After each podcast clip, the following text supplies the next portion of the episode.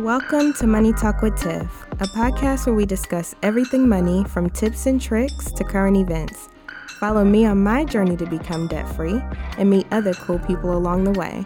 I am your host, Tiffany Grant. Now let's talk money.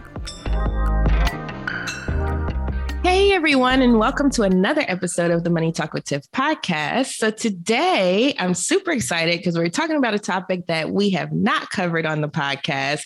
Today, I have Wayne Washington on the line. And with over three decades of managing operations in the trenches, running a successful business, and speaking, Wayne's view of operational excellence is radically different.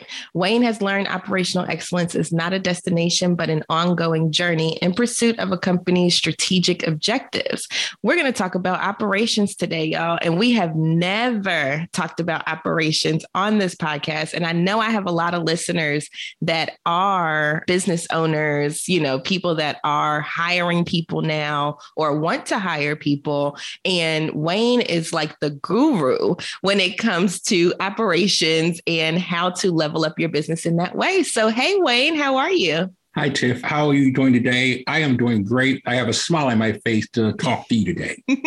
absolutely. Absolutely. And I'm so glad that you came on. Um, operations is a big part of scaling businesses. You know, when you start your business as an entrepreneur, it's just you. And, mm-hmm. you know, operations is still important then because you still have to, you know, keep things going. But mm-hmm. once you start bringing in people, whether they're contractors, employees, it's just a whole bunch of different variables now that you are no longer the person controlling everything, which right. can be good and which can be bad sometimes. So I just want to hop right in. Um, what are some things that you have seen in your experience that companies are typically misaligned on? Okay.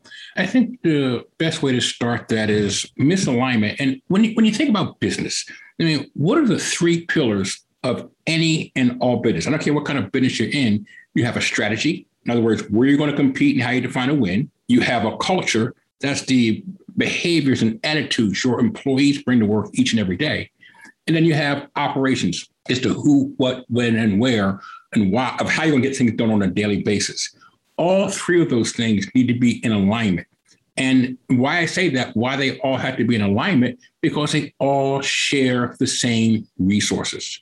And when you share the same resources and you want to utilize those resources effectively, and if you're not aligned, you're leaving money on the table because of what I say three things disengaged employees, unnecessary complexity, and hidden costs. So when you're out of alignment with your strategy, your culture, and your operations, those three things, what I call value drains, because they're draining value from your bottom line, those three things of disengaged employees, unnecessary complexity, and hidden costs are there mm. each and every day.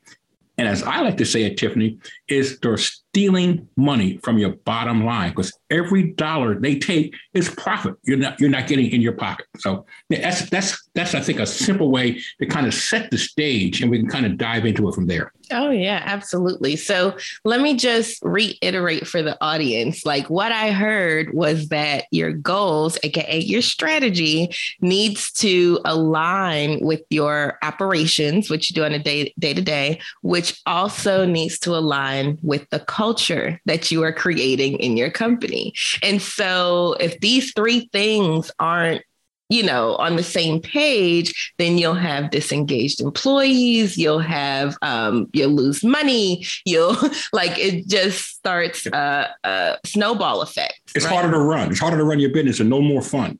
Oh, yes, absolutely. um, and so let, us just start with the first thing, right? Okay. So, like the strategy, when you're thinking about strategy, so when you're going in with your clients and things like that, what are some things that you ask your clients, you know, that maybe my audience can ask themselves okay. about their strategy? Okay. Well, and I think as we talk about this, do you prefer Tiff or Tiffany?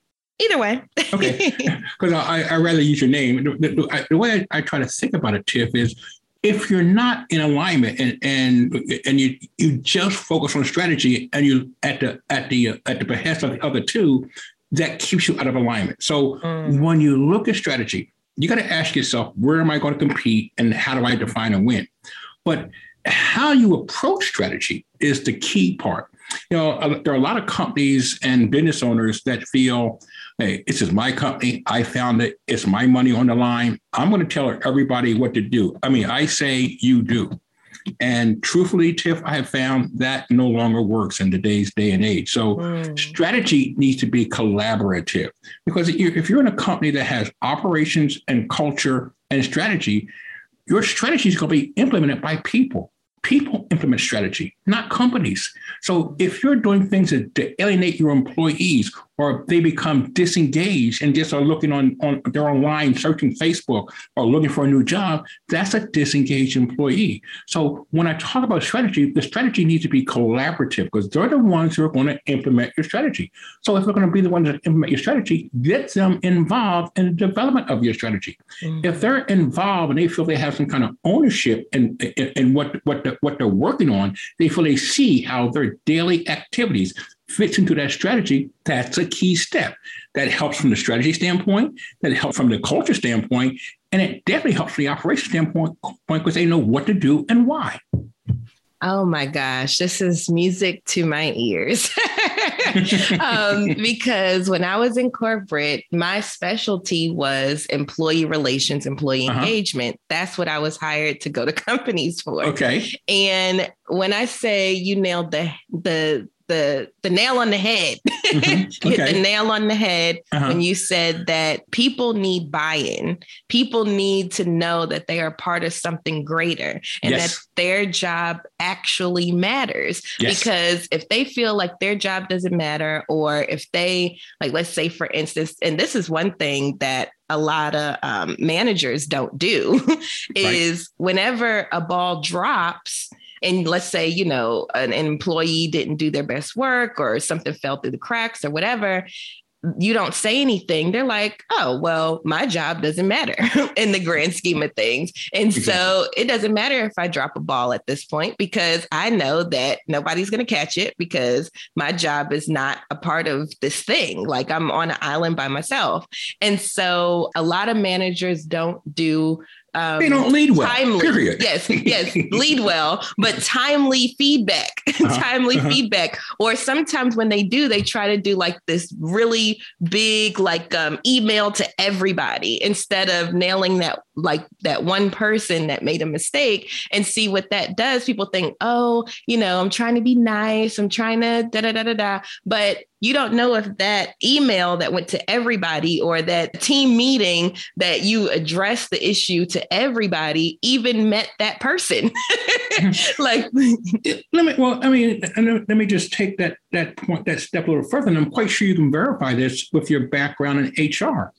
Most people leave a company because of their boss. They don't get along with yes. them. They don't get the respect from their boss. They're not treated well. They're not mm-hmm. involved. And when they stop losing the respect for their boss, that's when they become disengaged. That's when they leave. So if you don't have that relationship with your employees, and you're, you know, if you're narcissistic and you feel that you have to be praised, or you're aggressive and it's got to be your way or the highway, or if you're disorganized, or if you're passive and making decisions, every employee looks at that and says, "Do I want to work with that person?" And they soon first become disengaged, then they leave. So, and I'm quite sure you probably can verify that from the HR standpoint from mm-hmm. your your experience. Oh, yeah. We have that saying in HR. Actually, people don't leave companies, they leave their managers. Yep. Um, and so it's, and especially if you're an entrepreneur, now you are becoming a manager. And some people don't even like managing, but you know right. you need help, you know?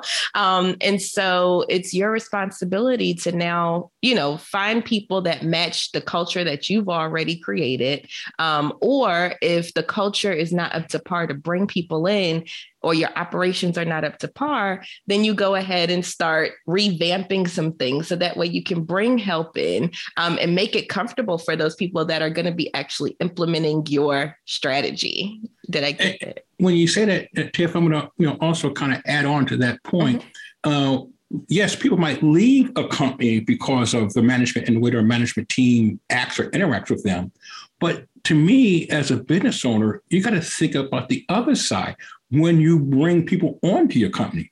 What's the environment you're bringing in? Mm-hmm. Because every person you hire, they affect your culture. Mm-hmm. Because culture is the, is the sum of the behaviors and beliefs of each employee and what they bring to work every day.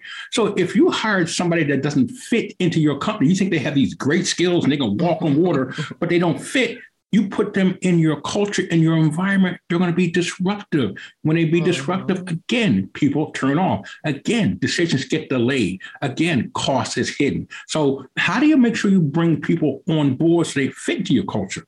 So you got to make sure you identify what your culture is, what the environment you're trying to establish within your company before you hire. There, there's a guy named Tony Zing. I think he uh, he's a big shoe guy, mm-hmm. and he does things. He'll, he'll, hire people. He has a good hire, have a huge hiring process, and uh, when he hires somebody after 90 days, he'll give you five thousand dollars oh. if we leave right there and then. In other words, it doesn't fit you. I'll give you money to leave because he doesn't want to keep dead weight mm-hmm. around. Dead weight drains your profits. Dead weight takes management time. You know that old 80, 20% principle? 20% of your, I mean, excuse me, 80% of your problems come from 20% of your people. Mm-hmm. Why not get them off early, number one, or number two, don't hire them in the first place. So culture and strategy go hand in hand. Yes, Wayne. Yes. I love this. I love this. This is speaking my language for sure. I wanted to go back to okay. your very, very first point um, okay. when you said don't pretty much like let me break this down for the audience. Don't bring people into mess. Make sure that you have your stuff in order. And i have personal experience with this actually. So for instance you know me and my husband we have a logistics business right?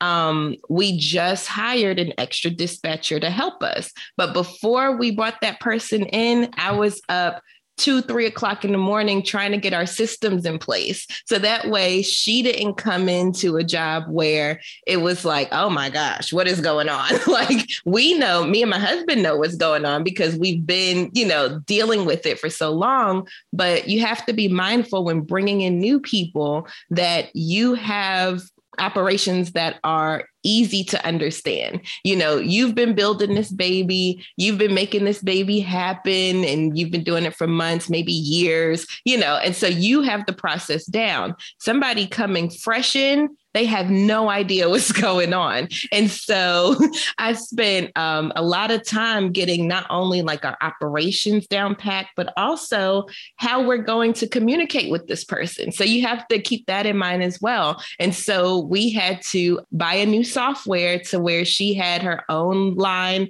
being that she was virtual. And then she had, you know, she can text our drivers and things like that from that number. Um, we had to think about all of that because we were solely working from a space where it was just me and my husband. And so we could just sit there and make a group text and be fine. But now we have an extra person. And so we're like, how can we make sure that this person feels like they are being entrenched and ingrained in our daily operations so that way they can feel a part and so that those are the necessary steps that need to happen so i just wanted to make sure i reiterated that part and give my personal example on that when you want to make sure that it's not a mess when they come in or well, well, go ahead can I, let me let me add to that if I, if, if you don't mind to yeah sure um one of the uh, when I I left I started working for a company where I started, I came here to Evansville, Indiana to work for a company called Mead Johnson Nutritional. Anybody who has infants, you know, the Enfamil brand of, of baby formula mm-hmm. is what uh, they manufacture. And when I left Mead Johnson in 1997 to start my business, so, uh, a facility management business. We, we, we manage people's facilities, their maintenance, their housekeeping, their lawn cutting, their utilities, all those kind of things. We, we manage them as, as one part of our, our business. But when I started my own business, a, a, a counselor from SCORE recommended a book to me to read. And that book has been my Bible, the basis of everything I've done from a business standpoint. And that book is called E Myth Revisited by a guy named Michael Gerber. I think Michael's might be passed by now, but the book, the basic concept of the book is run your business with systems. You set systems up to run your business and hire people to run your systems. Mm-hmm. So when you set systems up, you're hiring people, you're taking your mindset and what's in your mind and putting it down into a systematic process to build your business. So when you bring new people on board, you don't have to stay up at two or three o'clock in the morning, like Tiff just said, to get things ready for that person.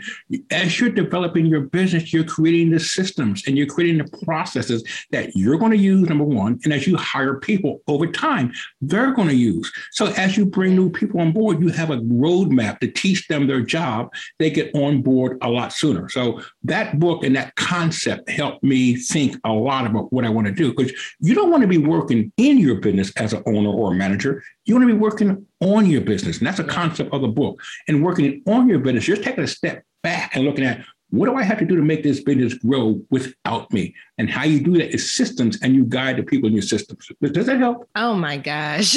If if you all could see me, like my head feels like it's about to fall off because I've been nodding so heavily over here.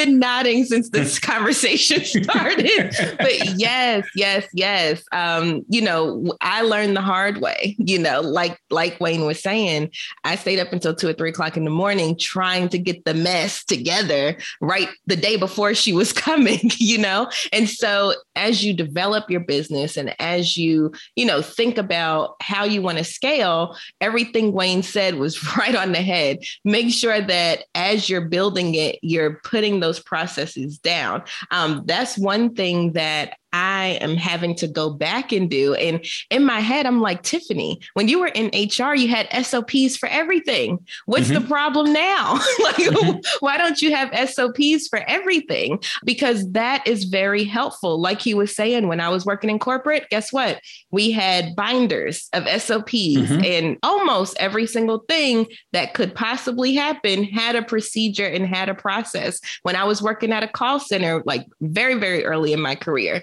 we had a process. So when somebody calls in, we click, yes, that's the problem. Let's go through these steps. You all know you get frustrated when you get right. on the phone. You're yep. like, I already did this, I already did this, but yep. they have to go through the process. That is how things work. And so thank you for that because this is stuff that I'm going to take away immediately after this call. Um, you gotta think about the, I'm sorry, Tim, but you got to think about the mindset. Do you mm-hmm. have a business or do you have a hobby? Yep. If you have a business, run it like a business, and systems run. You know why? Why every major corporation, um, McDonald's, uh, IBM, Ford, they all started small. I mean, Apple, uh, they all Apple started in somebody's garage. Mm-hmm. Look at Apple now. They stopped being a hobby and became a business. In order to have a business, you have to have systems, and those systems run your business.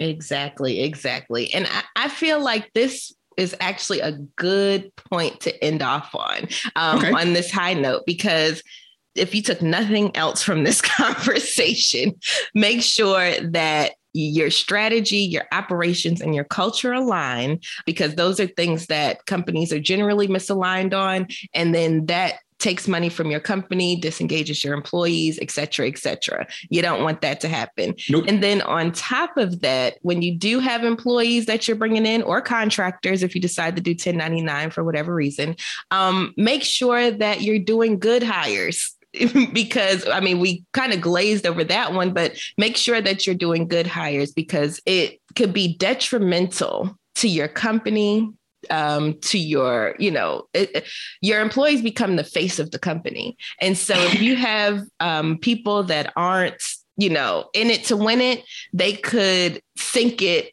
like that mm-hmm. very, very quickly. Mm-hmm. Um, and then also make sure that you are getting your operations in place, your procedures, your processes in place as you're building the company. So that way, when it does come time to bring somebody in, you already have all your ducks in a row and things are running smoothly from there. Did I catch it all, Wayne? You you caught it all. And and uh, I started my company called Facility Management Engineering, but in, in 2016, I started adding another company called Grow Company Profits. And why I did that, people don't respect facilities and people like, like to run the facilities into the ground, just fix it when it's necessary.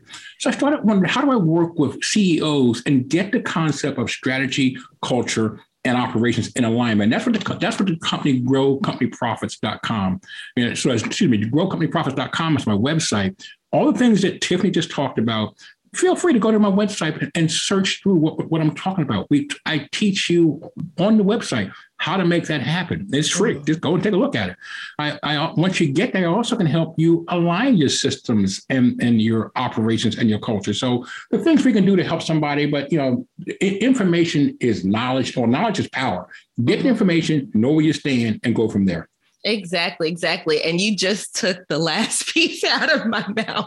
Um, I'm sorry. no, no, no, you're good. Um, I was going to ask, how can people get in contact with you? So we know the website, and I'll have that link in the show notes, everybody. Okay. So um, if you're interested, definitely go to the website. Are you on any social media platforms? Yes. How can people contact you? I'm on. I have a um, on LinkedIn, a LinkedIn profile, um, and, and it kind of mirrors what my business profile is. And I have um email address Wayne at growcompanyprofits.com. And I think that's that's that, that, that are the two simplest way to get get a hold of me. And uh, if you have an interest, let's talk more because this, is hard to talk about a, such a complex subject of maintaining profitability over the long term. You can't do that in 15, 20 minute conversation. Exactly. It takes a more in-depth conversation. So feel free to reach out to me. Absolutely, absolutely. Um, so thank you so much, Wayne, for coming on the show. We had a wonderful conversation, and I'm so glad that you decided to share your expertise with my audience um, when it comes to operations and management. Thank you no so problem. much for coming on today. You are quite welcome. I enjoyed it. Thank you for listening to the Money Talk with Tiff podcast. For free resources and materials, head over to moneytalkwitht.com. And while you're there, why not sign up for our newsletter so you'll never miss an episode? Talk to you soon.